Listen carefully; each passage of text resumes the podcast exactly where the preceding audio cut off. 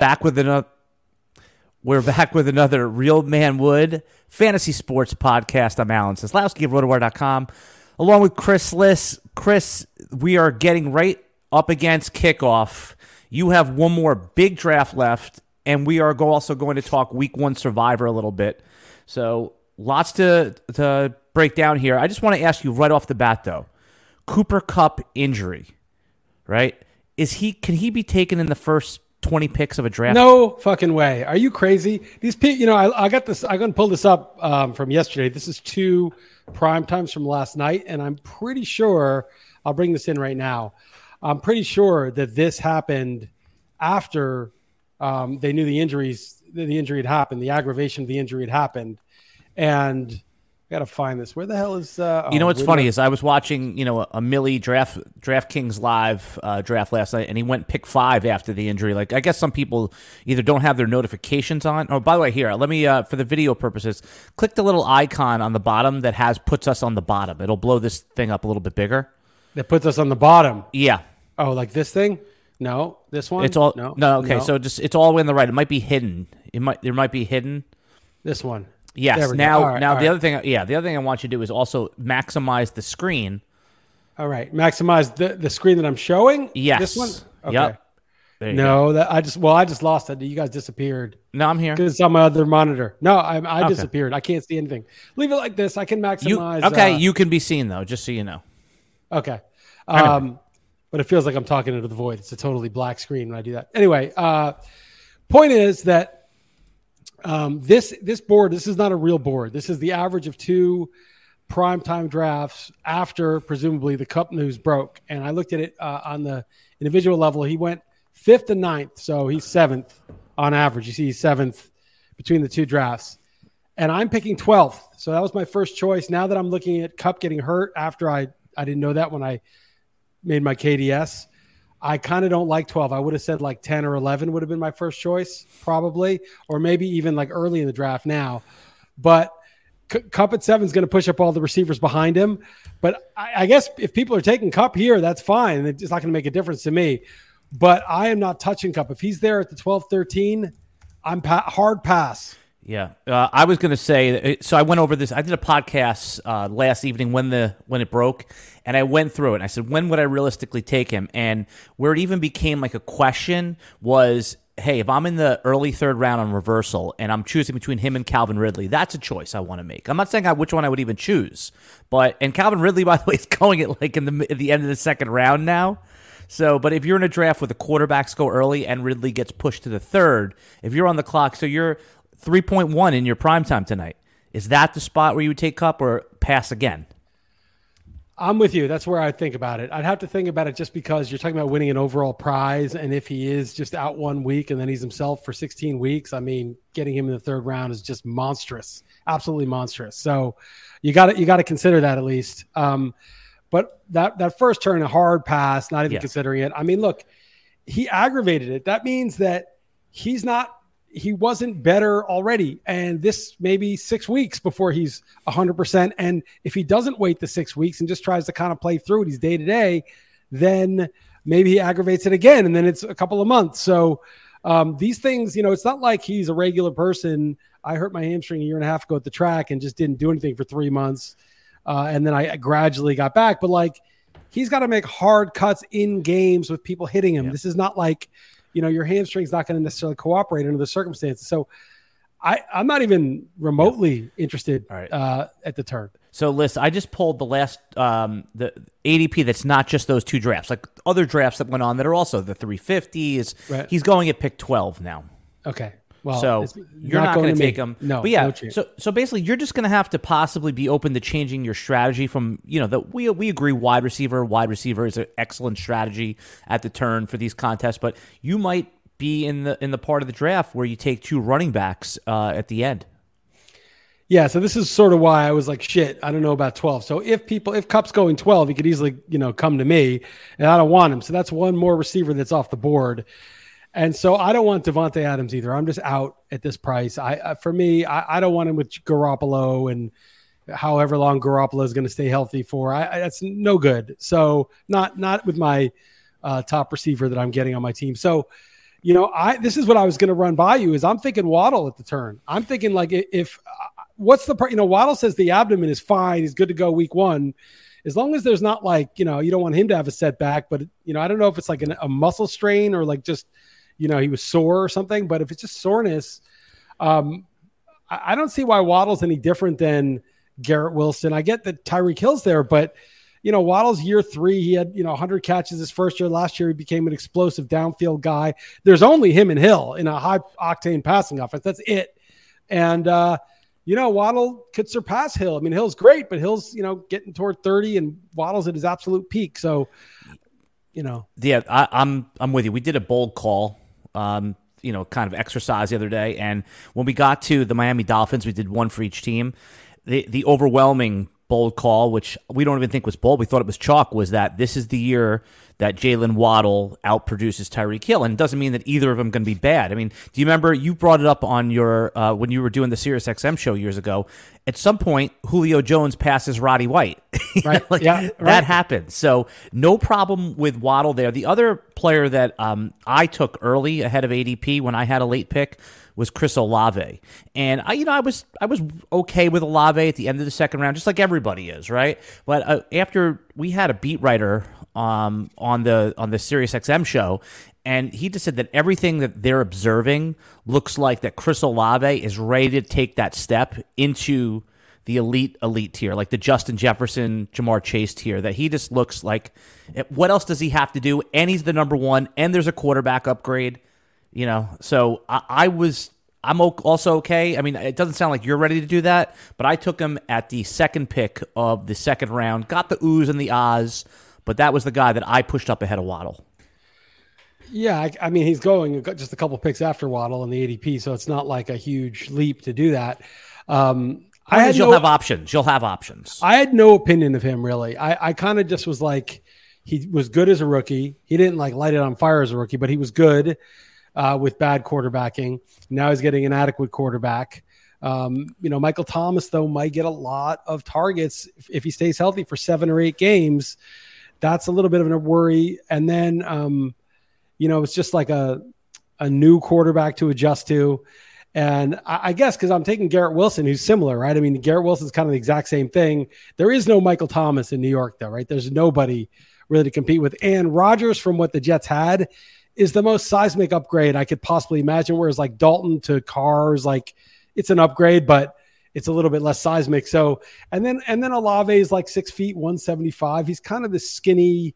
He's not like a physically dominant guy. He's kind of a long arm, can go over top. I don't know. I mean, I, I don't want to get too much into the body type because the modern receivers kind of defied that. You have CeeDee Lamb is very skinny, and a lot of these smaller receivers have done just fine in the last five years. But yeah, he's six I, foot one eighty five. Just uh, one eighty five. Yeah, but he's he's yeah. Sorry, one seventy is really small, but like he's slight. You know, I mean, Tyreek Hill's 5'10", 185, and he's a small guy.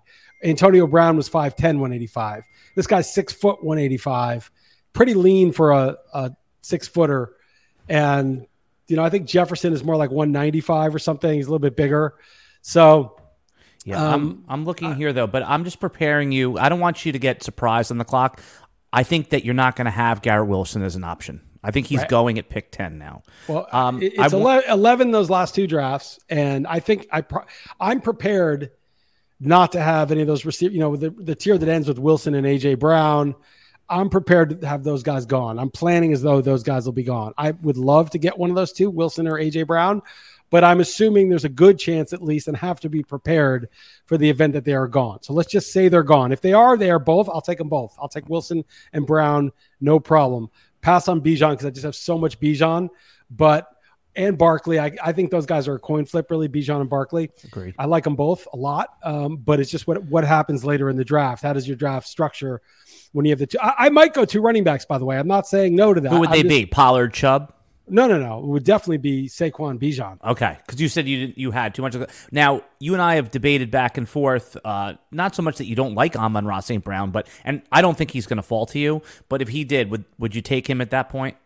Tough one. I, I got a. I told you a peak Jarvis Landry vibe from him. Like he's nothing wrong with that. Not very athletic. Uh, but he's an alpha. He's going to demand the targets. They're going to give him the targets. He's going to get 165 of them. He's going to catch 105 balls. He's going to have 12, 1300 yards. He's going to have seven or eight touchdowns. You know, he's he's going to be solid, rock solid. I just don't think um, he has the ceiling of an AJ Brown, uh, a Garrett Wilson, CeeDee Lamb, Stefon Diggs. I think those guys are just a little bit better, but I mean, it's splitting hairs a little bit because what does Diggs' season look like? Same thing, pretty much, right? Is right. is Amon Ra's? Yeah, I, I I, think that um, you make a great case, and you made me rethink Amon Ra with with the downside case, but he's gotten better every year, and you know, it's it was clear that he was underdrafted. I guess that doesn't even matter right now. It's just that he is the offense. Think about who else is there, right? You have a David Montgomery who's a plotter, Jahmyr Gibbs who's a rookie who will catch passes, and then it, the other receivers that they're starting September with lists are like Kalif Raymond, Josh Reynolds. I mean Marvin Jones. I mean this is this is who he might get 15 targets a game. Yeah, no, I mean uh, he's going to catch a lot of short passes, right? I mean he's going to be like getting like 10 catches for 100 yards, you know, and half a touchdown. I mean every game. I mean you can just put that in and that's first round material if it's 10 catches a game, right? I mean you're talking about 170 catches in the year and that's just, you know, you don't need a lot of touchdowns, you don't need a lot of big plays for that to pay off. Um, but you know, I I think that like nobody ends up doing that all year. Nobody ends up getting 250 targets or 200 right. targets. I mean, so you got to regress that a bit. They find other things they have to do because other teams will be like, fine, they don't throw to anybody else, you know. And yeah. Jameson Williams will presumably back. The fact that he's a hamstring injury already is bad. It's like, dude, you're already out for the year basically as a rookie. Then you gamble on football like a fucking idiot. Now you're hurt already. To me, that's like Kadarius Toney vibe. Like, yeah, yeah you you may be talented, but you're not a professional. You don't have the mindset to do this as a real life job. I don't care how much physical talent you have. So I drafted Jameson Williams, you know, in like the eighth and ninth in a couple leagues, and I was excited about it. I was like, but now I'm just like, yeah. I don't even know if that guy's serious about football. Yeah, I saw the Kelces, the brothers, uh, Travis and uh, Jason Kelce. They have a podcast, and you know, my first reaction when you hear about the gambling is, you know what? There's so many guys getting busted. They really need to do a better job of like telling them what to do, what's right, what's wrong. And what the Kelce brothers had said on there, they go, "No, these guys are idiots. Like the first thing they tell you when you walk in, when like when they're going over the rules, is do not gamble on anything inside this building. Like it's the first and last thing they tell you. Right. There's no uncertain terms. And I was thinking about it, right? Like I told you I referee high school basketball, and there's certain like things. You bet on that though, obviously, right?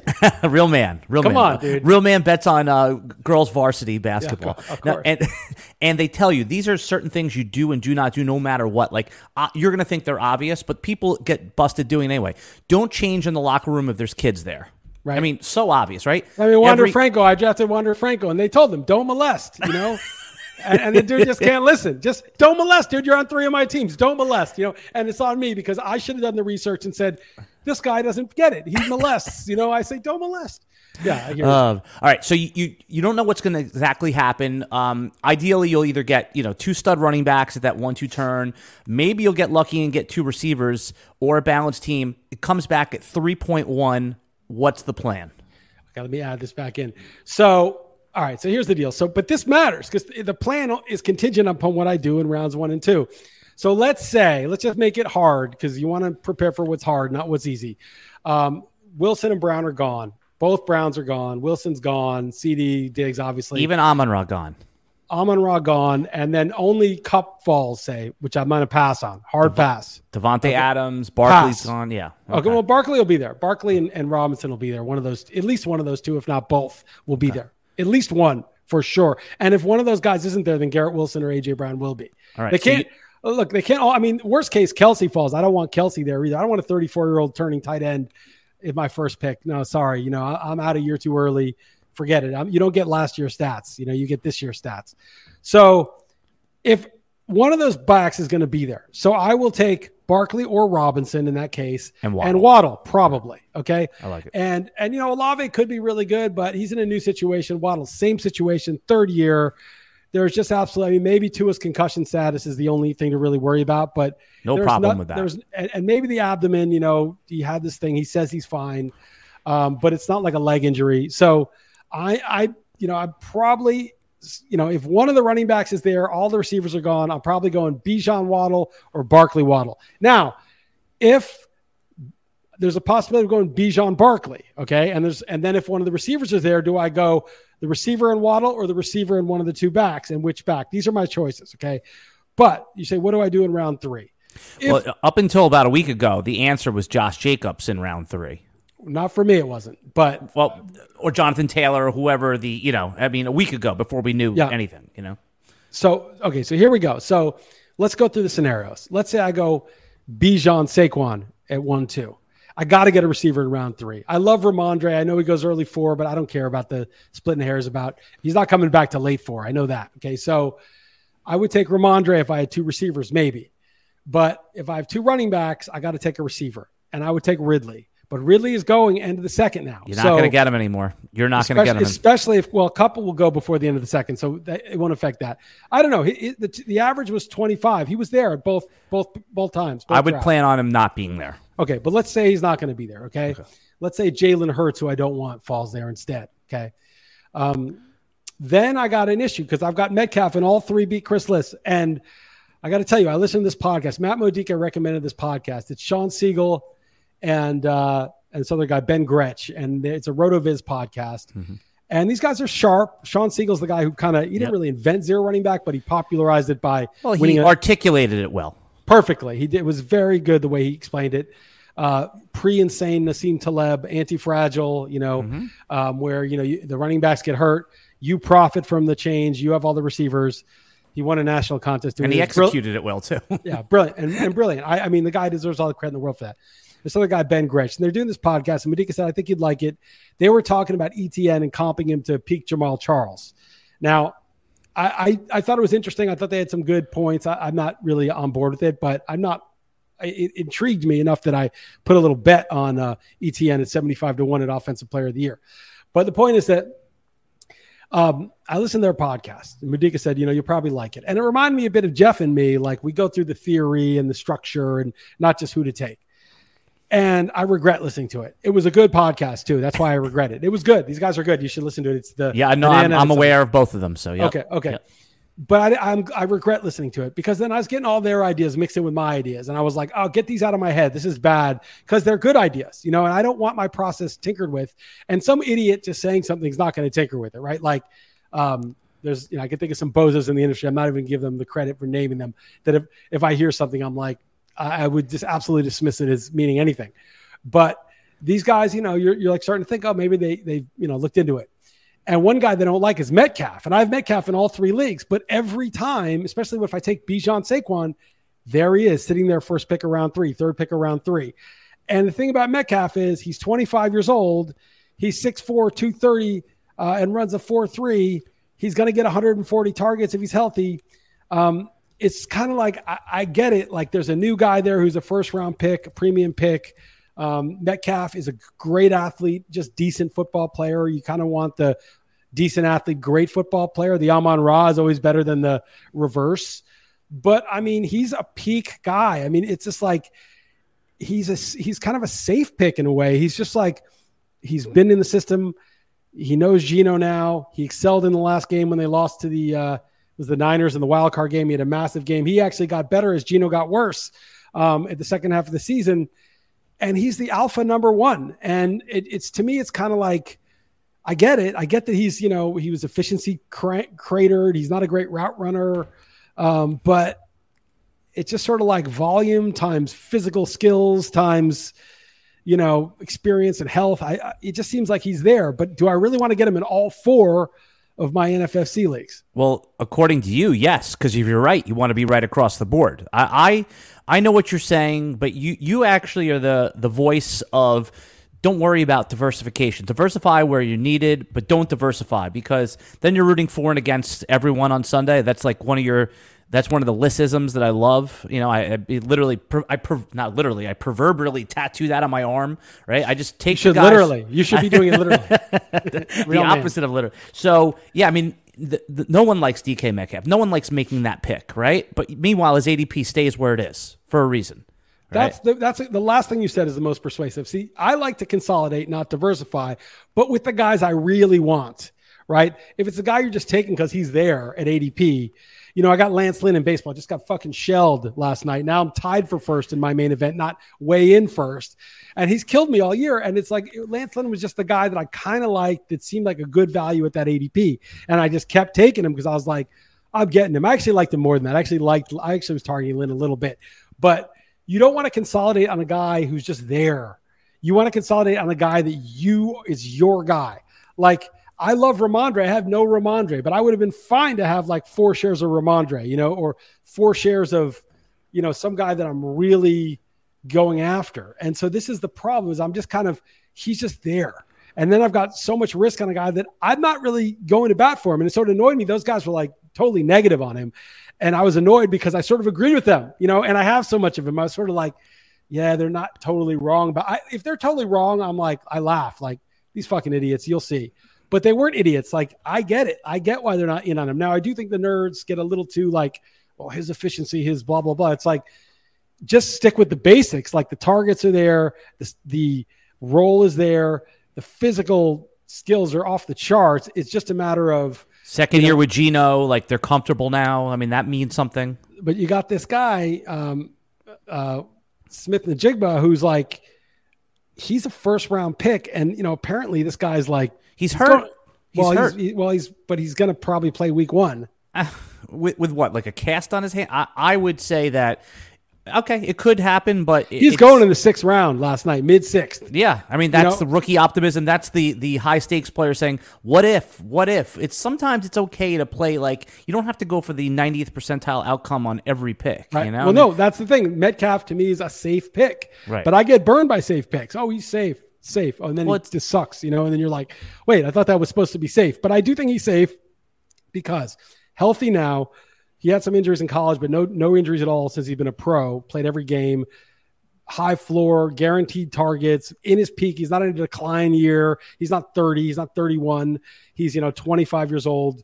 Um, same quarterback as last year. There's really, in terms of safety, he fits the profile of safety. The only difference is this new guy's coming in. What could happen though with so the I'm trying to I always like to get into the psychology of the drafters. Okay, Kupp's hurt. Nobody wants Kupp. All the DeVonta Smith, Tee Higgins now get pushed into the second round, or Calvin Ridley, right?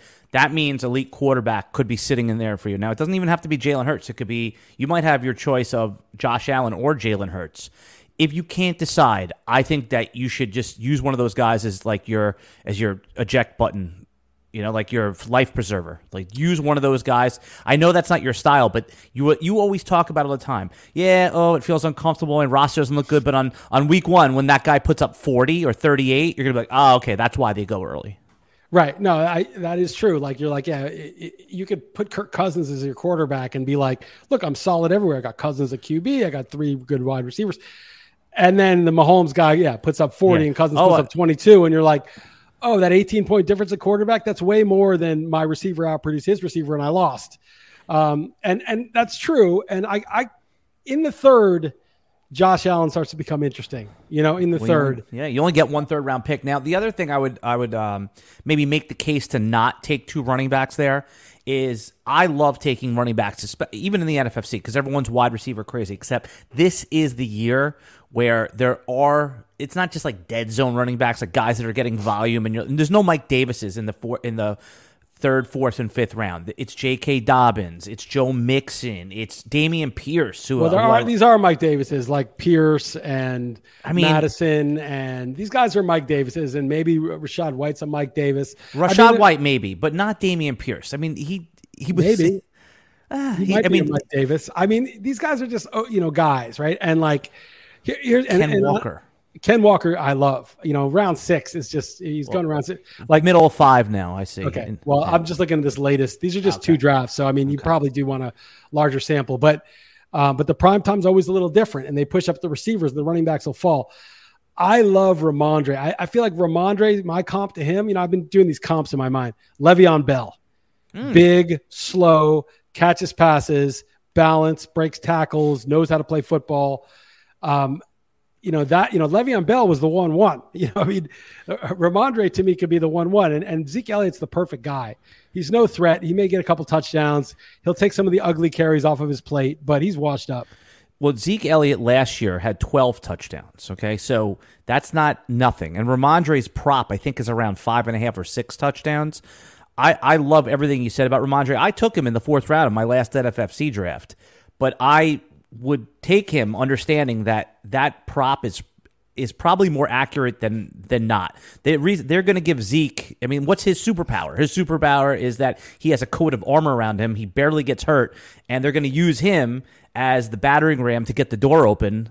And then Rhamondre still get his touchdowns, but I, I think that Zeke is almost a lock to out out touchdown Rhamondre that may be true, but Zeke uh, may be totally washed up. They may try to batter him in, and he just doesn't have that first step anymore to like hit the hole and he's just getting stuffed and they're just like all right we wanted to you know you know in a way i mean we'll see how it goes but i always like it better for guys like etn and rhamondre when you know tank bigsby is the is the guy not you know james hasty was replacing uh, etn on third downs last year and that destroyed etn's value during the year because without the third down work you're just not getting fantasy points. You want the early, you want to get a partner on the early downs on the on the wasted carries that you don't need. Now, obviously, goal line carries are not a total waste, but I don't know. You could be right. Um, I would take the over on the five and a half just for some longer ones too. Yep.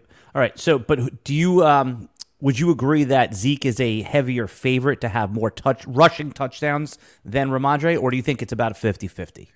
I would make Rhamondre a slight favorite. I think a he's going to have a lot more touches. And, you know, if well, you get a touch at the 15, okay. We have, our, we have our first bet. Rushing touchdowns week 1 through uh, 17? Regular season, yeah. Okay, we because well, we won't count 18 because who knows who's playing, right? Okay, fine. So 1 through 17. 1 through 17 rushing touchdowns. Hey, if you get injured in week 1, screw you. That's your problem. My, half of my um of my uh the, the EV on my side is that Zeke doesn't get hurt. Well, I mean, hasn't got hurt yet. He's like 50 years old now. I'm telling uh, you, this guy's Iron Man. He's George oh, Foreman in, in the comeback. Yeah. Yeah. So we what are we going here? 50? 50 bucks. 50 bucks, rushing touchdowns only, or do you want to add passing touchdowns too? It's up to you because that favors you a little bit. No, that's that's unfair to you because because Rhamondre will catch two two receiving touchdowns and you'll okay. get screwed. Rushing you'll, touchdowns, just rushing only. only. Yeah, don't don't be too generous. Okay, rushing touchdowns only. Weeks one. You want to go regular season fantasy one through fourteen or one through seventeen? One through seventeen. One through seventeen. Okay, it's yeah. it's documented. Okay, done. You might as well just send it to me. I, this is a guaranteed win for me. Okay, I like that you said that because now you just lost. I said it, so I reversed the reverse jinx. Yeah, now that I said that, yeah. All right. So, would you, would you consider would you consider um, Jahmyr Gibbs, the rookie running back on Detroit? There, it's a little bit ahead of his. He goes in the middle of the third, and if you go receiver receiver, it's a high upside guy there. I just have no opinion on him. I, I like that's the thing. Like he's just one of those guys. It's like I guess he's a pass catcher. They took him in the first round. They have Montgomery. I don't know exactly what his role will be. Um, I just don't know. I don't know what they're going to do with him. Um, Andrews, would you think about Andrews there? No, I, I Andrews. I like uh, Darren Waller straight up better than Andrews. And, and the thing is, Darren Waller. This pisses me off. All my last couple drafts, I took Waller in the fourth, Godwin in the fifth, or vice versa. Godwin in the fourth, Waller in the fifth, because I could get him at the late turn.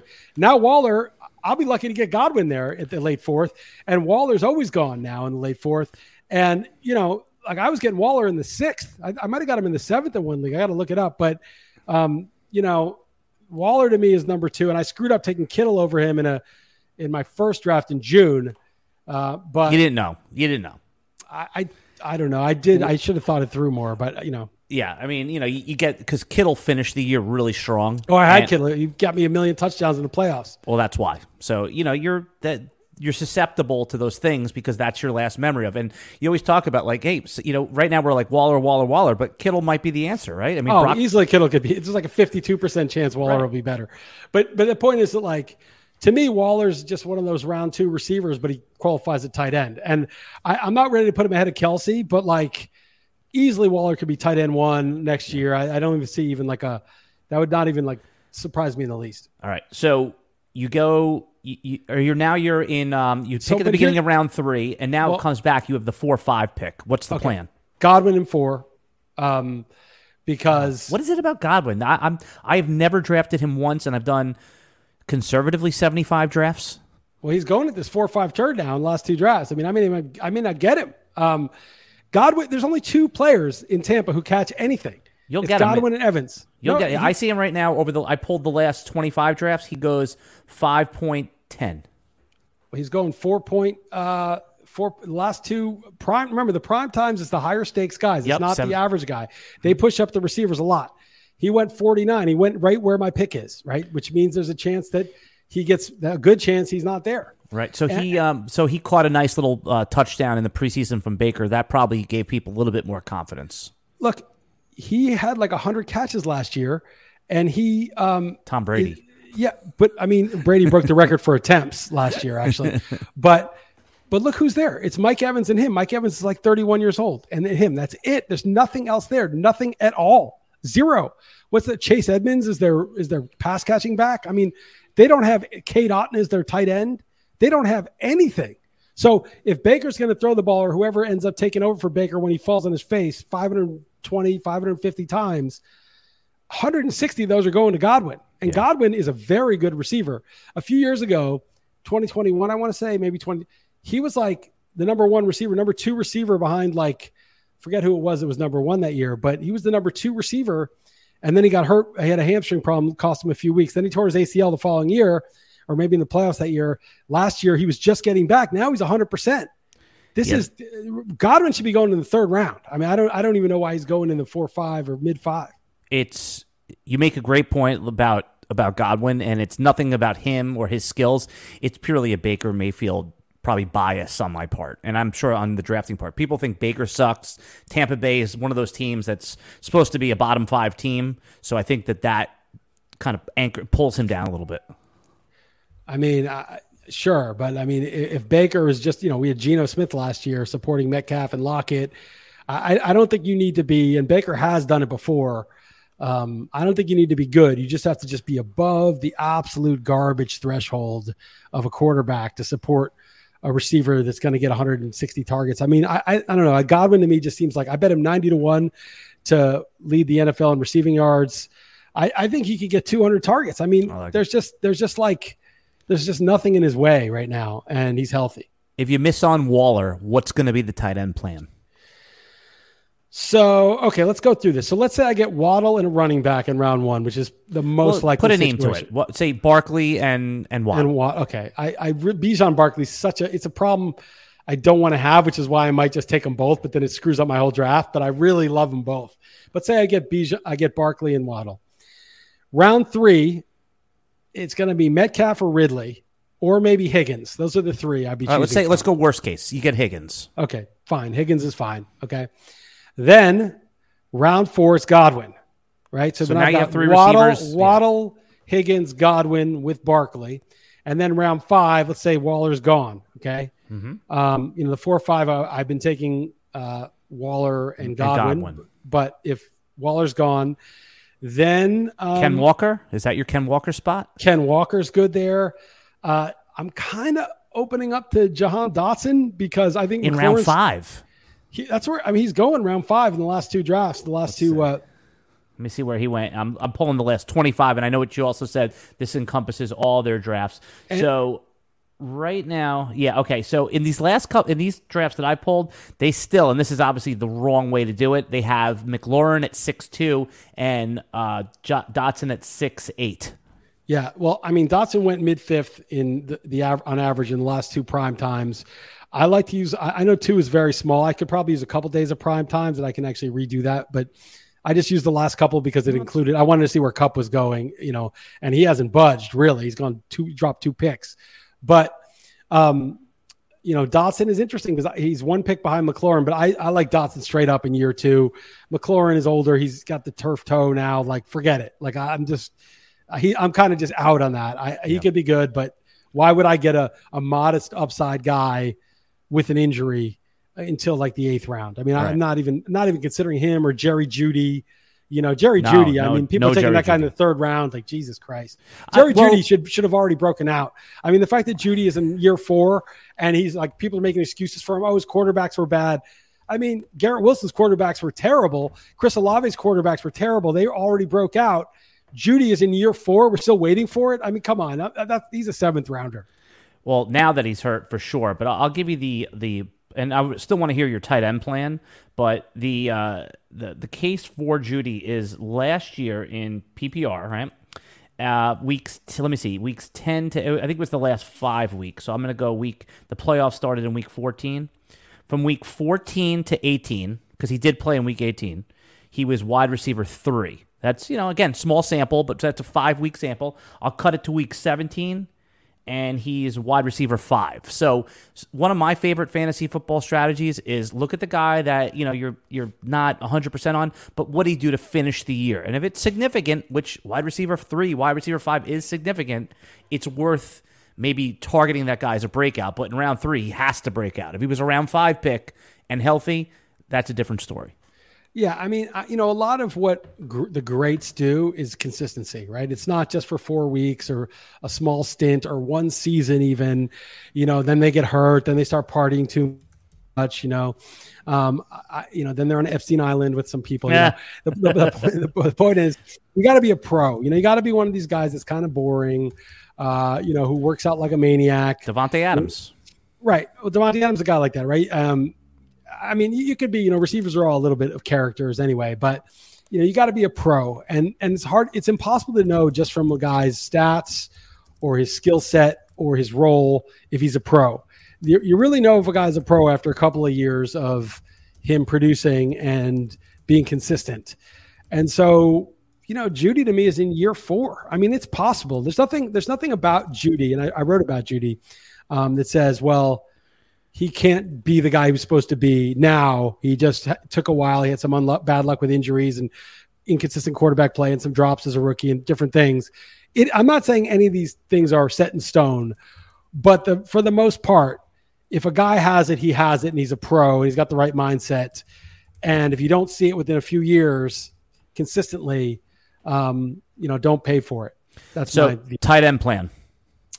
So you if, miss on Waller. This is okay. a, yeah.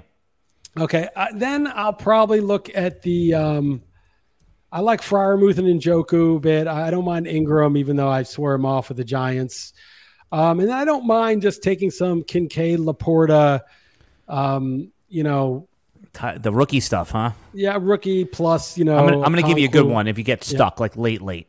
Um, friend, friend of a uh, friend of mine, uh, Cody Carpentier, went to Panthers camp, and I know this sounds crazy, but he said this offense is going to run through two horrible receivers, but they're going to score points. It's Adam Thielen and Hayden Hurst. He said Hayden Hurst is the most targeted player by Bryce Young in practice. So I'm, t- I'm talking like 16th round, you get totally jammed up. Just keep Hayden Hurst on your radar. If there's no targets in week one, easy drop. But if he goes eight for 80 week one, you might have something. Yeah, I mean, uh, you know, sure, I'll look at those. You know, I like Irv Smith too in that range. Um, but Irv Smith is like the fourth or fifth. Hurst might be number one in the target tree. Yeah, no, that's a good point. I, I just, just someone to keep in mind. Yeah, Put him in yeah. your queue if you get if you get lost in the in the title. Yeah. Like what I'm saying is, I would almost like rather have him than two, four rounds ahead and grab one of the rookies. Yeah, I hear you. I mean, I'm not really sold on the rookies. I'm just saying when I I didn't mean to like I have to get a rookie. I just threw out two names that are in the 12th, 13th round that you know could have some upside. Um, it could be Dalton Schultz, so I don't really like him much. I like Njoku actually. Yeah, no, he's kind of one. a lot, and I and I kind of like uh, Freiermuth, who's sort of like the Zach Ertz, you know, yeah. the, uh, the the guy who just catches passes, and it doesn't seem like he's got any particular skill set, but he's just always open, and they throw to him. Yeah, I, the only thing you and I drafted Freiermuth too is a as a like mid late round tight end. The only thing you have to worry about him is that he was one of the concussion guys last year, right? He had multiple concussions. Now you always say either when you're done with it, you're done with it, but once you have two of them, it's it's just always it's like he's someone that it happened to already a couple times. Right. Is he smart? I don't. It's Freiermuth. If, you, if, if, you're not smart, it doesn't. You know much to lose. That's how they should do it with concussion, right? Like if you're dumb, they're like, you got brain damage, but your brain wasn't that valuable, so go back in if you're really smart, they'll be like, "No, I'm sorry, you know, it's too risky." It's sometimes the reverse happens. You get punched, and all of a sudden you're like the scarecrow, reciting like uh, you know the theories of uh, uh of gravity and stuff like that. You know, well, that happened to a guy. A guy got assaulted. He was a total like mullet guy, you know, like uh-huh. you know one of those guys with like a muscle car and a mullet, and he got attacked. And then he became a genius after he got attacked. I forget what he did. He was like a composer, or like a physicist, or an inventor. And the real man quoted that. And I said, "Real man's the first guy, the guy on the left." Not the guy afterward. You know, I but, love that. Hey, but the, so- but the, point is that the point is that um, in round ten, I don't worry about concussions. You know, I mean, I worry about it in round anything below round five, anything after round five, I don't worry about what could go wrong. Yeah. All right. So those that's a good tight end plan. You know, just just keep an eye on those guys. Quarterback plan doesn't sound like you're unless Josh Allen falls to round three, you're not even considering it. Are even you? Then. What happens if the Justin Fields types are in the round five range? If if they get pushed down, the Joe Burrow, uh, they they didn't in this draft in in the in the ADP I'm looking at. Joe Burrow's back to a mid fourth. Uh, Herbert a late fourth, but on that four or five turn, Lamar and Fields might be available to you. Yeah, you know, I if I knew every quarterback would stay miraculously healthy this year, I would have Lamar and Fields like maybe one, two among the QBs. But I, you know, I don't care what the nerds say. Like, I just think those guys have a higher injury risk than Mahomes, Herbert, Allen. I know Allen runs too. But when you watch Lamar and Fields play, man, the hits they take, and Lamar is pretty skinny for a guy who's running between the tackles. I, I see Lamar, you know, um, do that read option and goes right up the middle like he's Gus Edwards or something and like get fucking blasted. I, I like that's a young man's game. And you know, Lamar was a rookie in what 2018. Yeah. He's not that young anymore. And Fields is still young, but like, man, he took some big hits. I, I like those guys. I love them, but a the running quarterbacks are a bit devalued in NFFC because it's 20 yards, not 25 passing, and then it's six points per passing touchdown. So the passing QBs catch up a little bit to them. You know, I like Trevor Lawrence, but he's got to go in late five. I don't. You're not going to get him. I'm not really positioned to get him yeah. on the way back. Maybe. And and I mean, if it was, you know, you never know in any given draft, but it's very unlikely. So I, I think I'm going to probably punt QB. Um, I, I just, I just, my, what I'm dreading is, I mean, I, this, I did this in my first draft but I, this isn't going to happen. So I got Saquon and, and Bijan, and then I got Metcalf. So that could all happen, no problem. But round four, I got Ridley, and round five, I got Christian Watson in that draft. So I paid, and round six, I got Kittle, well, the tight end. By the way, Christian Watson in round three is an option for you too. I, I, I didn't mean to sidetrack. Too much, too much Watson, and yeah. and and too too expensive. I mean, yep. he, who the hell knows with Jordan Love? That's insane. Round five, good gamble. Round yeah. three, I mean, this is just how can you take Watson over Metcalf? I mean, no, i understand. Saying, I, mean, I would, just, but I understand. But you don't need to there. You could. I mean, listen, you're not going to get him rough. I, I sidetracked you though. Quarterback. How about Tua to pair with Waddle in round seven? You know, it's not terrible, and you know, it's really about the offensive system. And Tua throws a ton. I don't think he's going to be as efficient as, as last year. That was kind of off the charts. Um, and he's not a runner really. Um, I don't I don't really love Tua. I mean, I like Danny Dimes. I think Danny Dimes can be top five because I think Danny Dimes is going to throw 25 plus touchdowns um, this year in the system with the weapons he has. And he's going to run for at least three or four, and he's going to run for 500 yards, and he's going to throw for 4,000 yards. And that's going to be like top five, six. So I just think Danny Dimes, the only problem is he's going like the 10 11 turn and i to, to make sure to get him i'd have to take him in nine i'm not going to do that right. so i don't know if they'll leave him for me at the 10 11 but that that would be my plan a with the All QBs. Right. I, I, think you should consider Tua uh, in round seven, eight, which is a little ahead of his ADP. But you know, in the contest like this, where there really is a major prize, um, pairing quarterback and receiver can matter. Well, I've been pairing. I paired Dimes and Waller in, in the last one. Right. I, I, don't think you want to. pair I think it's a mistake to pair Mahomes, Kelce, or Burrow and Chase because there's going to be 40 teams in the playoffs. You know that if those guys don't get hurt with those guys, and you're going to get these, if you get, you know, that three week stint where those guys blow up, you're like, okay, great. Now there's 30 other teams I got to do better than everywhere else. Whereas if I have, you know, Danny Dimes and let's say I don't get Waller, but Godwin goes off for the Bucs and Dimes goes off with multiple receivers, um, there's going to be nobody who has Dimes and Godwin. Or there's going to be, you know, five teams that have Dimes and Godwin specifically that are, you know, in the playoffs. So I, I don't know if doing the popular stacks are really giving you any advantage at all, actually. Yeah, Greg and Tom said that Kelce Mahomes is is almost prohibitive now because I think I, I don't want to misquote them, but they said like twenty eight percent had that stack in the uh, in the RotoWire yeah, online championship. Like why, why, even bother? Same with Chase right. and Burrow. All right. Uh, you want to switch over to Survivor, or do you want to any closing thoughts on your primetime draft? This is my thing. So what do I do, Alan? You got to tell me what to do here because I need to be I need to be sure.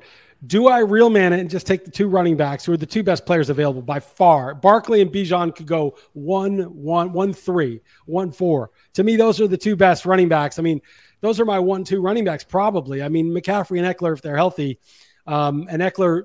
you know, is, They've already said they're going to load manage McCaffrey. I, I don't. If in my rankings, which who gives a shit about my rankings?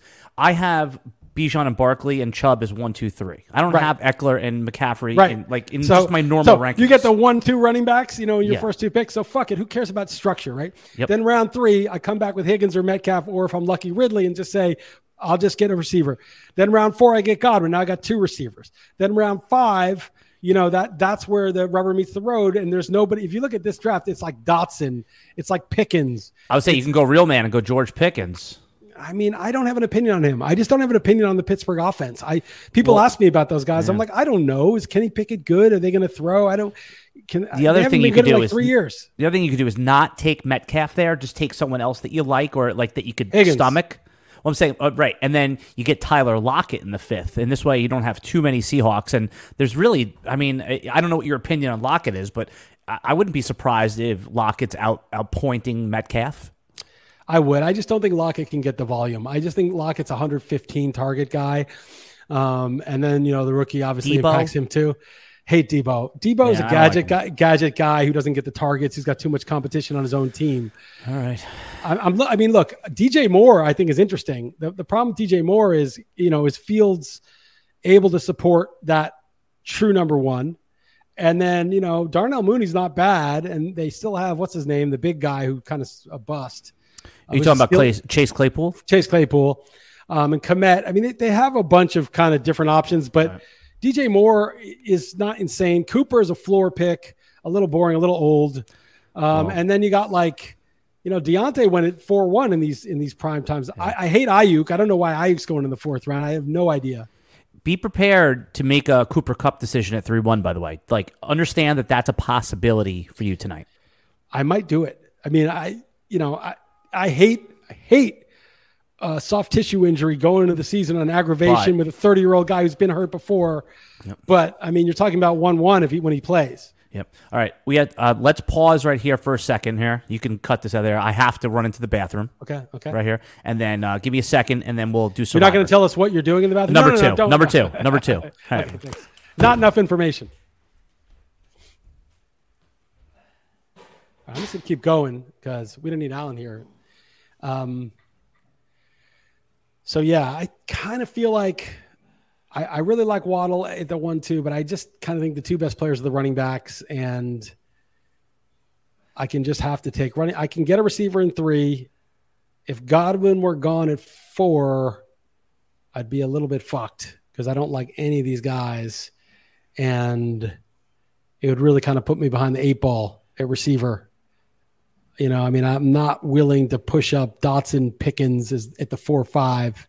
It's just a bridge too far. And if Waller and Godwin were gone, man, that would put me in a pickle. You know, whether I would just gamble like crazy on a Lamar Jackson, Trevor Lawrence. If I got Ridley, I might take Lawrence. But um, that is the negative because you really want to be taking running backs in that area. It's the negative of taking those top two guys. I can hear Alan's uh, toilet flushing. I guess he lied. I guess he lied about what he's doing. That was fast, man. Well, it, and honestly, it was a number two. You know, I, I like I did it like where I like I'm sweating right here because I pushed it out quick. So like, what, Wait, it- not it- enough information. Get let's get into more detail than that. No, no, well, please. Well, please, here's no. the more information. Normally, I use a wet a wet wipe, but because I'm in the other bathroom, it's not my bathroom. I had to use a dry wipe, so I still think there's a couple chips hanging in there right now. So that's how much I wanted to come Dude, back and, and be with. I you. don't cut out anything political from my podcast. I may have to edit this shit out. This is too literally Too far. edit this shit out. yes, literally. Yep. Um, all right. So Any uh, other any other thoughts there? Yeah, I was I was getting to the best part of it when you were gone. It was the best Oh, part great. of the podcast. So uh so the the point is if I real man the shit, which is what I really want to do, Barkley Robinson, I'll get a receiver in round three. That's not the issue. I'll get Higgins, Metcalf, or Ridley, almost certainly. And worst case, I'll take Moore or Watson. But if Godwin and Waller are gone in four, I'm fucked. Because We'll have a plan. What's going to be the plan? well, then I was like, okay, if I got Ridley, I could take Lawrence in the four or five turn Don't do that. and Kirk, you know, do something like that. No, but Kirk's go, yeah, he's there rated four or five. I could take Ridley, Kirk, Lawrence, and then when you're talking about that playoff run, you're not just dependent on one guy. If if Jacksonville scores 35 points and Kirk, you know, has the two touchdowns the one week, I don't really trust Kirk to even be that relevant, though, to be honest, if Ridley really takes over. But the point is that I could do something like that, right? Like really stack hard on that. But if I don't want to do that, and I'll say I don't get Ridley, which is most likely the case, I've got Higgins at three. I mean, and Godwin's gone, and and you know I'm fucked. Like I don't want to push up Dotson and Pickens into this, no. you know, into this four or five turn. And so I don't want to take Lamar. I don't want to take Fields. Uh, I don't want to take Hockenson. I could take Hockenson there. I mean, you, okay, so on this podcast that I hated that was good, um, they were talking to Breece Hall, and I think it was Ben Gretch's point. Don't was, do that. No, no, no, no. yeah, no, but here, no, no. But yeah. just here, this is what he said, and I, I, it made me start thinking. Oh shit, I just lost. Okay, so the the reason while Liss is plugging back in, the reason I you know Breece okay. Hall. So okay, oh, so okay, I, everyone knows the year off the ACL is bad. But he was saying like Breece Hall was like might have been like the one one if he just kept going at the pace he was last year. Agreed, totally agreed. He was and, the number. And, and, okay, and Rodgers comes in, different, you know, better offense, and then so let's say like he's not 100 percent for the first half of the year. Like let's say he's playing it. This is their argument. He's at 80 percent. Mm. That may still be with him good enough to be like running back 15 for half the year. In the second half in the playoffs, he may be running back one. And so you're basically getting this guy in the sixth round or the fifth round, and it's the guy who would have been the one one. I mean, you need a discount to take the off the ACL year, right? Yeah, well, but it's not just a just pretty the, big discount. It's not the ACL. It's that Dalvin Cook is the running back one on this team. Like I know fantasy players don't want to think about that, but this is the guy Rod Rodgers and Brady. You remember, like sometimes they'll they'll wave off players coming on the field and say, "No, no, give me the guy I want standing next to me." Right. That's the, the thing, other the Cook thing. thing is the problem because Cook is Yes. actually good. You know, Right. unless he's unless he's done. So you But got like, the ACL and Cook now is a problem. I, I'm telling you, steer clear of this Breece Hall thing. Yeah, but around six it starts. Okay, how about Javonte Williams, who looks healthy in round six? I mean, then you go back to the uh, the argument of the ACL, which I don't take him, but I understand he's look. At some time, at some point, I have to change my mindset. He's looked good, right? So there's Where would he go if he's hel- completely healthy? Round three, Not- right? Yeah, he would go in the J- like where the Jacobs um, after the Tony Pollard tier. Certainly, he would he would make the round three running backs more interesting. He would be like before Jahmyr Gibbs. Right. He'd be the same as Jahmyr Gibbs, like the Right. past, well, but with like a track record. Okay. And then uh the weird one is James Cook. I'm like, I mean, is he good? Do we even know? It's like everyone's like starting to push him up, but it's like I- I Harris is there. I, Yeah. I, he's a weird one that I don't really understand. Plus, Josh Allen gets a lot of goal line. Exactly. It's a weird thing. Okay. And then I, wanted to talk about a little more fantasy because I, I, survivor shit, like, We can do Survivor next week. We could we can do. Survivor next week. Yeah. Because Yeah. I want to think about it more. And I just, That my- that's fine. I, I thought that's what you wanted to do since Oh, we no, no. entered the contest. I'm No, good I- not talking about Survivor until like next Tuesday or Wednesday. dude, I won this prime time 21 and 22. Okay. Okay. The dudes in the league are like friggin' like Chad Schroeder, NFFC Hall of Famer, Yeah. Nelson Souza. I'm winning these leagues two in a row. I want to make it three in a row, right? There's no doubt. Two in a row, one in 144. That could be luck. One in 17, 28. No, come on. Three That's, Pete. uh, yeah. Three Pete. I'm trying to three Peter, so I got to get this right. And I'm not happy about 12 the way I'm looking at this board. I actually kind of wish I was, you know, maybe picked earlier, but I got the sixth choice, so I, I couldn't have chosen like the early ones anyway. But I got to get this fucking right. Now, the other guy is Jonathan Taylor that we didn't talk about. Okay. Jonathan Taylor is going like round seven now. Oh, it's that late. Okay, because in my draft he went five point three, which I thought was way too early. And this is after the news. End of seven. End of seven. Okay. In the last two nights, uh, the last two drafts of last night. Jonathan Taylor, end of seven. I mean, dude, he's out four games. Let's say he gets, let's say Miami. Okay, look at Miami. First of all, this is really weird. Miami, Jeff Wilson is on IR. Okay. Raheem Mostert is about as going to last as long as Jimmy Garoppolo. Like, there's just no way that dude. Raheem Mostert didn't miss a game last year. Just so you know, I've I've had this how many argument. carries? How many carries did he have? I'd have to. I'll look it up while you're talking, but didn't miss a game. I mean, he played in every game. But you're right. He, you know, if you if you give him 14 touches a game, he's going to miss five games. You're right.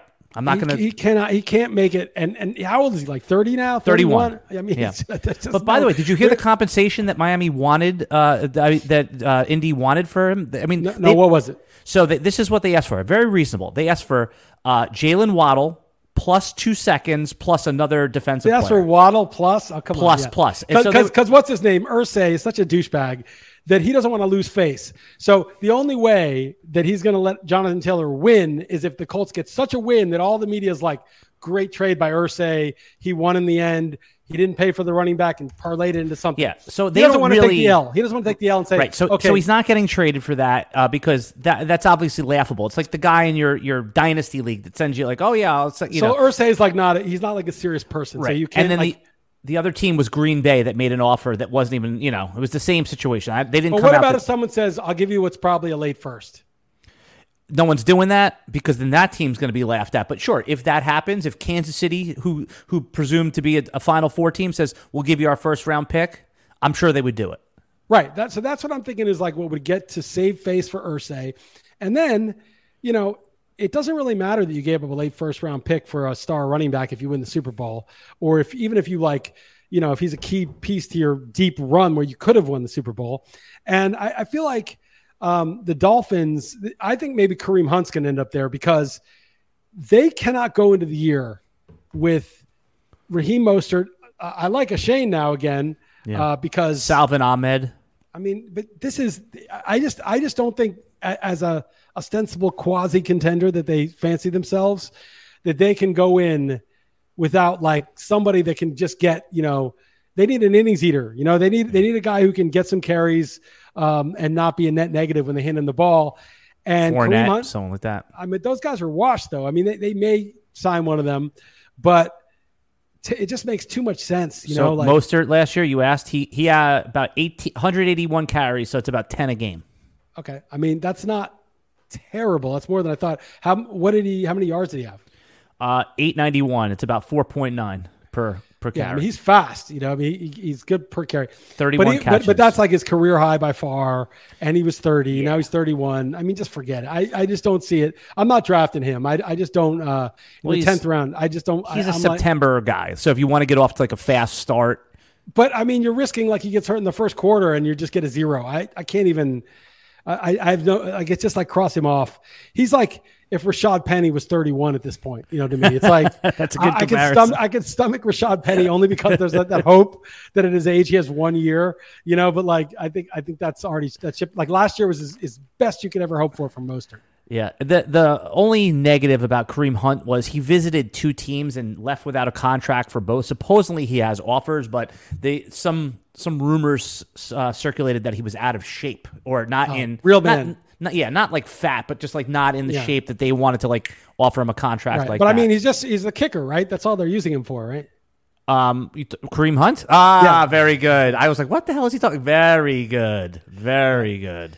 these jokes never die. Once you do something like that, once you're Aaron Hernandez or Wander Yeah. Franco or Deshaun Watson, you know we're always going to massage these jokes into the into the episodes. As Excellent. That this one was an all timer. You know why? Because for me, that was a new one. I never heard you use that one. Oh yeah, no, you played kicker in the off season. Ah, So, uh, fantastic.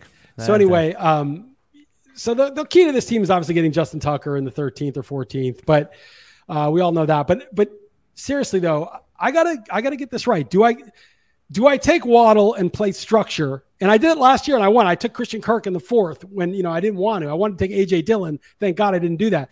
But I I was like I want Dillon. And I passed on Nick Chubb for DK Metcalf last year. Nick Chubb went crazy, but Metcalf was had hundred something catches.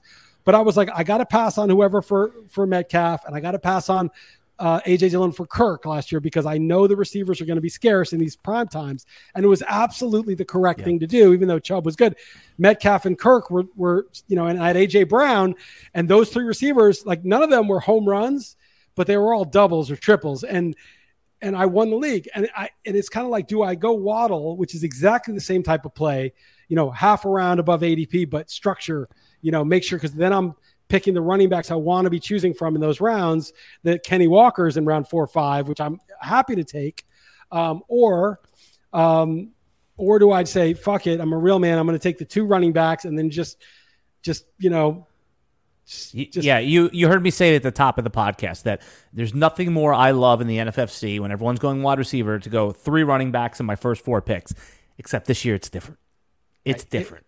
So because do- those good running backs still exist in those middle rounds. That's the problem. I like the J.K. Dobbins, the Ken Walkers, even Isaiah Pacheco. Like I like those guys. Hate Isaiah Pacheco. Well, whoever your Yeah. guys are, if it's Cam, Newton, whoever it is, just I like Akers. Right. So put in the three or four guys that you'll have a crack at, at at least one of them.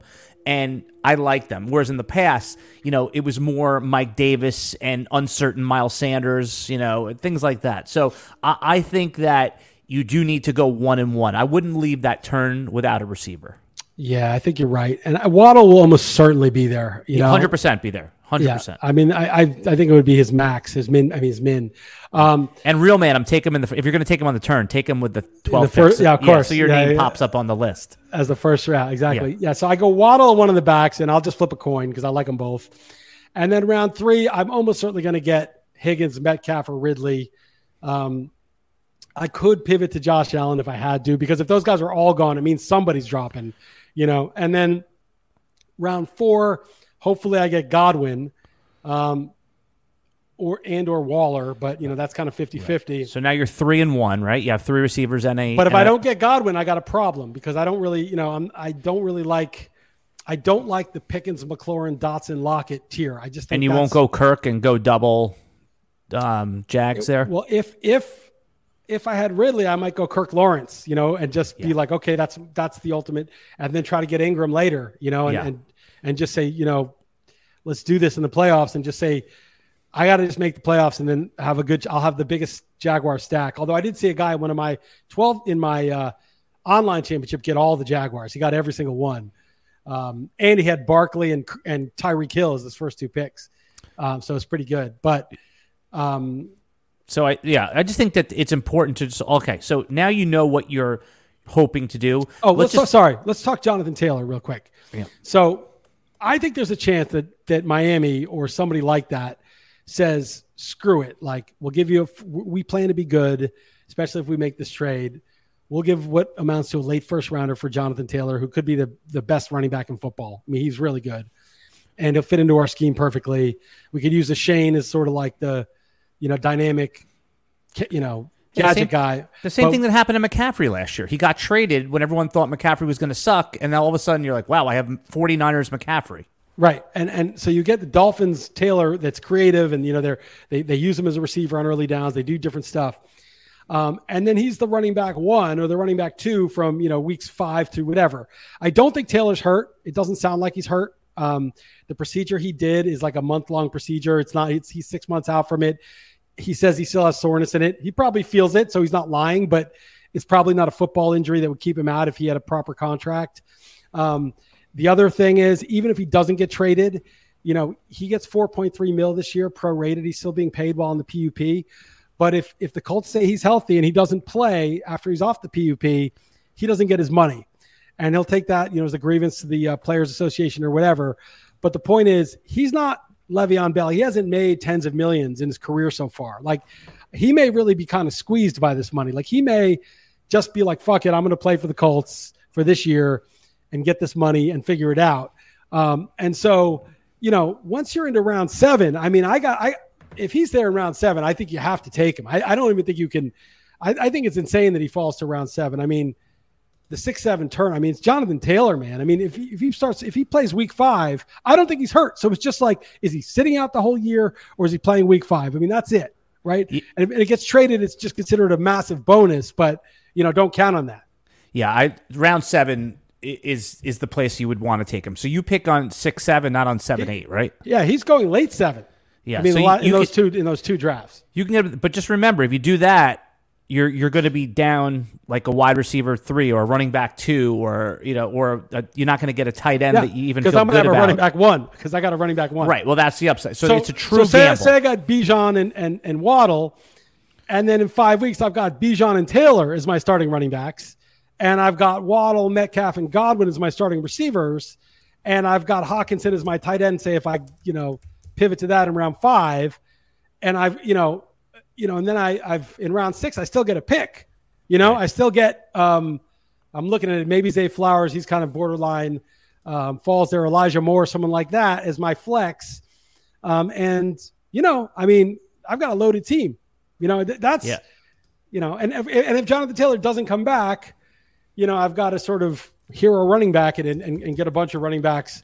You know, get Achane, get you know a few other guys. You know, Can uh, we um can we just circle back to a conversation quickly we had this summer? How happy are you that you took Zay Flowers in your dynasty rookie draft? By the way, Very happy. Good Thank job. you. Good good advice. Go. Although I, I did something very dangerous that I don't like is I um I, I needed a receiver at the time because before the rookie draft because that took forever. Yeah. And so I tr- before I had Flowers, so I traded for Amari Cooper, but I traded ETN. I needed a tight end. I had no tight end. It's a 14 team league, and like there's just no nobody Yeah. trades. They're such stingy fucks. Like I I was offering them good offers. They like would barely even respond for like their second tight end, the Njoku's. You know nobody wants to trade.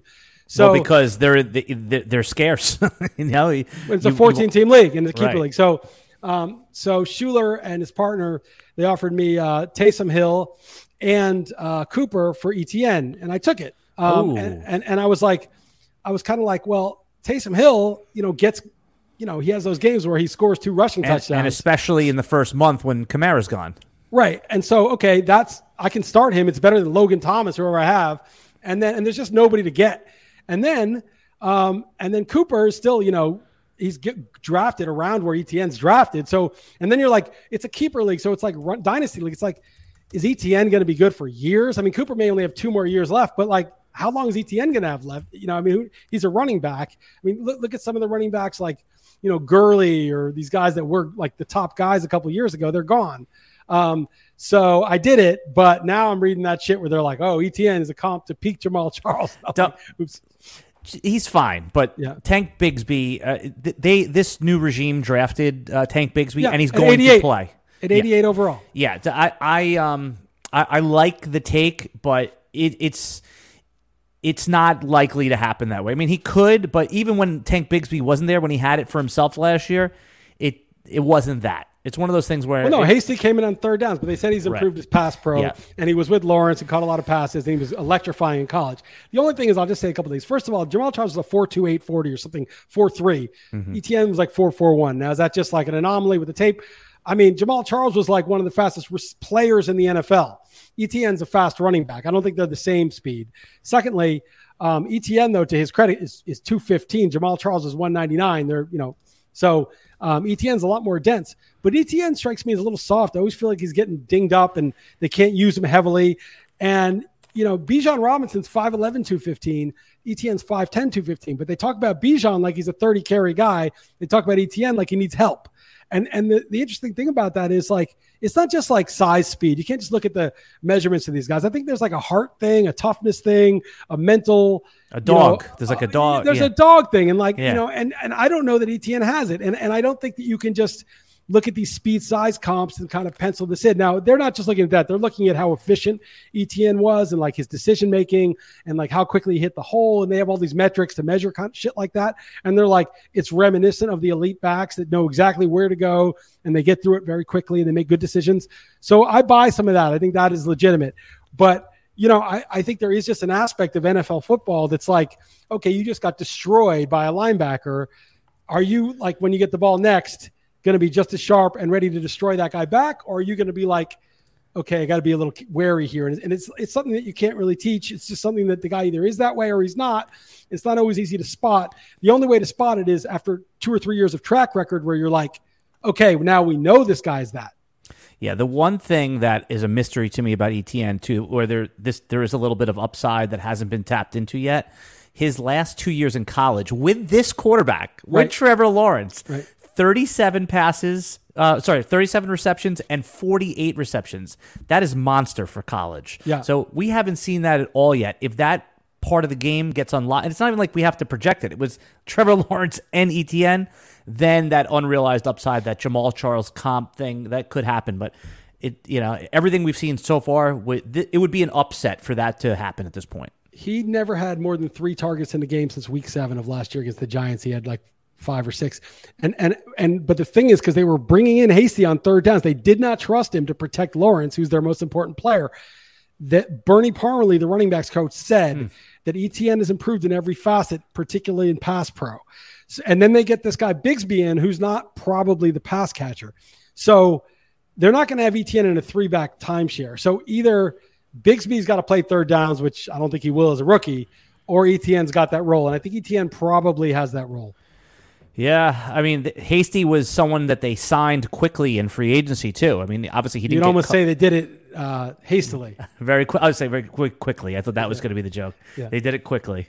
Um, I'm just looking back at Tank Bigsby's uh, again college stats are you know he did catch 30 passes last year Oh. in yeah so that's not a nothing man that's in college that's something That's a lot. But how Yeah. sick would that be if like ETN gets the ball early and then it's Bigsby on third down? People would jump out a window. I don't think that that's an unlike. I think there's like a 25 to 30 percent chance that does happen. I mean, at, at Auburn, which is a real school, uh, he had 30 receptions, and not a ton of receiving yards, but yeah, about 180 receiving yards. But they did dump off to him, so he has that skill set.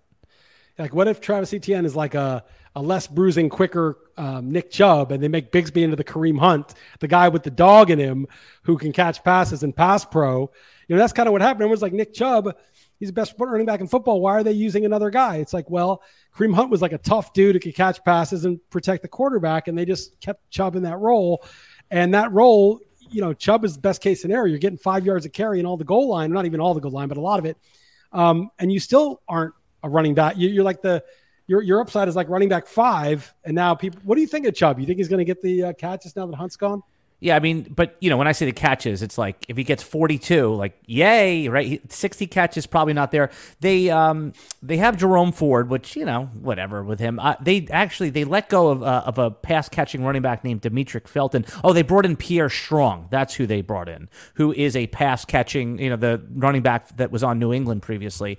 And not saying that he's anything. He's not a strong pick. Might be a weak pick. Yes. See, I got in on the fun a little bit. Yeah, no, I think that there's a, a, a solid chance that this is a career high with receptions for Nick Chubb. But you know, mo- I think Nick Chubb is firmly in the top five of running backs at this point, right? I mean, you, there's a case for taking him over Ekeler. There's a case for if you like him, and not in the McCaffrey, but you know, I, I would put Chubb above those two. Yeah, not above Hardman, but uh, just above the other guys. Uh, so the, the the thing is, um, uh, yeah, I don't know. Maybe by an inch, an inch. I would. Yeah, yeah, go- yeah. He's good penetration near the goal line, but uh, the um, I, I have no opinion on Chubb. He's one of those guys I just don't draft because I just don't know whether he's going to catch passes or the extent to which he will. And so I just there's like a lot of the player pool. Like you asked me about Gibbs or or uh, uh, George Pickens. I just don't have an opinion. Like I'm just like I don't know what Pittsburgh's going to do with their passing game or or even Najee Harris. Like is he going to do anything? Um, I- I don't- I Najee don't know. Harris is fascinating, and let me, I'm curious on your opinion here because every year Mike Tomlin gives all of the you know co- concentrates what like 85 percent of the work with one back, even when he has two running backs. And the camp reports were that it's still Najee is the guy, but it's so hard to ignore Jaylen Warren and what he did in the preseason and how good he is. But he could be one of those players where the minute he gets 12 touches, it's it's no good, right? He's good on like eight or 10. He's good on six or eight. But they don't. But yeah, as he's pointed out, Tom doesn't go Doesn't that do way. that. So it's like, uh, what are they going to do? I mean, he could change, right? They they always can change. Everyone said, oh, Belichick always rotates his backs. Yeah. And then he gave Rhamondre after Harris got hurt a huge workload. You know, it's it's not nothing set in stone. I just I don't have a strong opinion about Pittsburgh's whole offense at all. Mm. Whether they can block it all, which they haven't been able to do for years. Well, they improved Diontae- the line a little bit. I mean, they say that, you know, but Diontae, Pickens, Pickett, Najee, I just don't know. I, the only guy I like is Freiermuth because I feel like Freiermuth's going to catch 60 plus. He's going to get five touchdowns. He's going to get his 700. y- He's going to be like adequate as a tight end. Like I, I feel confident about him because it's such a it's such a low bar for him to just be decent. But everybody else, I'm like I'm just avoiding because I don't know. I'm not saying they'll be bad. I'm just saying I don't know. Yeah, they uh, Pittsburgh also brought in. This is not good for any of the pass catchers, but they brought it. This is good for Kenny Pickett. They brought in a six foot seven, two hundred and sixty five pound tight end named Darnell Washington from Georgia. That I mean, he basically shoves people out of the way and catches touchdowns. So he could also be another guy that has like seven touchdowns, where they just bring him in on the goal line package. That you know, when in the draft he fell a little bit. He fell to like the uh, the third round because people uh, had him tagged as like more of a blocking tight end, but everything in the preseason had pointed to that he could be someone that that scores touchdowns too. Again, not good for the other guys, good for Kenny Pickett.